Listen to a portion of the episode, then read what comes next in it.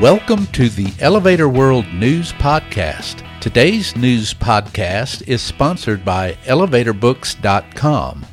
From educational programs and books to unique gift ideas and more, the only website you need is ElevatorBooks.com. This site offers books and materials on maintenance, safety, history, legal issues, technology, and more. Start browsing today at elevatorbooks.com. This is your daily industry news update for September 28, 2020. In today's news, a planned Hong Kong office tower will feature a number of remarkable features. Schindler has made a new appointment to its escalator supply chain committee. Lift Institute is offering remote certification and learning opportunities and a mixed use high rise in San Francisco is close to topping out. Contactless elevators and a smart building management system that create a contactless path from street to workstation are only the start of the remarkable features being incorporated into a 190 meter tall, 36 story office tower designed by Zaha Hadid Architects in Hong Kong, Architects Journal reports under construction in the financial district on a former parking facility. The building is being built of high tensile steel and will have a curved glass facade inspired by a bauhinia bud, the Hong Kong orchid tree. Henderson Land Development paid the equivalent of approximately 2.79 billion US dollars for the plot, a record-breaking amount, at 2 Murray Road. Connecting with adjacent public gardens and parks, the structure will feature a raised base sheltering courtyards and gardens, a sky garden outdoor recreational space, and a hybrid ventilation system allowing all offices to be naturally ventilated and dehumidified. Developers are working with Arup to achieve leadership in energy and environmental design and WELL Platinum certification. Schindler Holding AG has appointed Sabine Siméon-Aissaoui, head of Supply Chain Europe, to its group executive committee responsible for escalator supply chain, effective January 1st, 2021.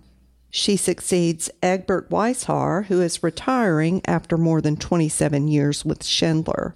The group executive committee now consists of Siméon-Aissaoui, CEO Thomas Oetterli, Global Human Resources and Deputy CEO David Clymo, Julio Arce, Europe South, Chief Information Officer Karl-Heinz Bauer, Paolo Compagna, Europe North, Andre Inserra, Americas, Juju Hongina, Asia Pacific, Chief Financial Officer Urs Scheidegger, Christian Schulz, Operations, Robert Seakins, Field Quality and Excellence, and Daryoush Ziai, China. Amsterdam based notified body Lift Institute, in response to the ongoing COVID 19 pandemic, is offering remote certification of elevators, escalators, and safety components and is continuing to provide its series of free webinars focused on functional safety. Its experts can certify elevators remotely by closely observing via video link tests as they are undertaken by factory product experts.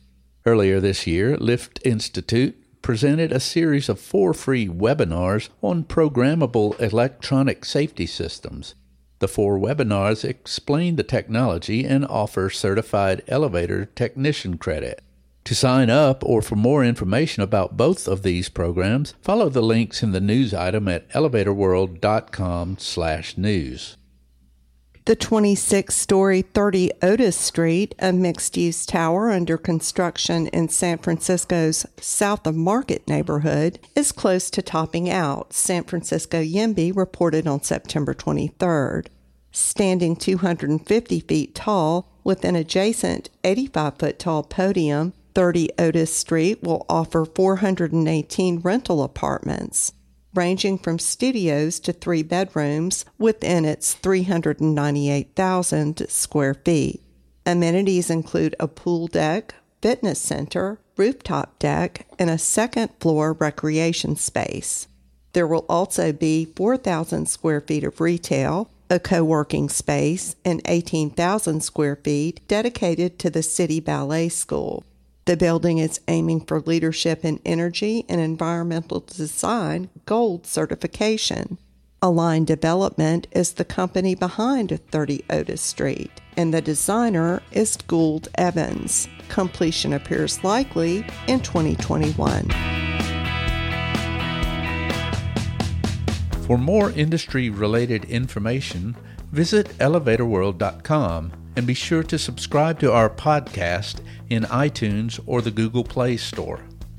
If you're interested in becoming a sponsor of the Elevator World News Podcast, just let us know by emailing advertising at elevatorworld.com.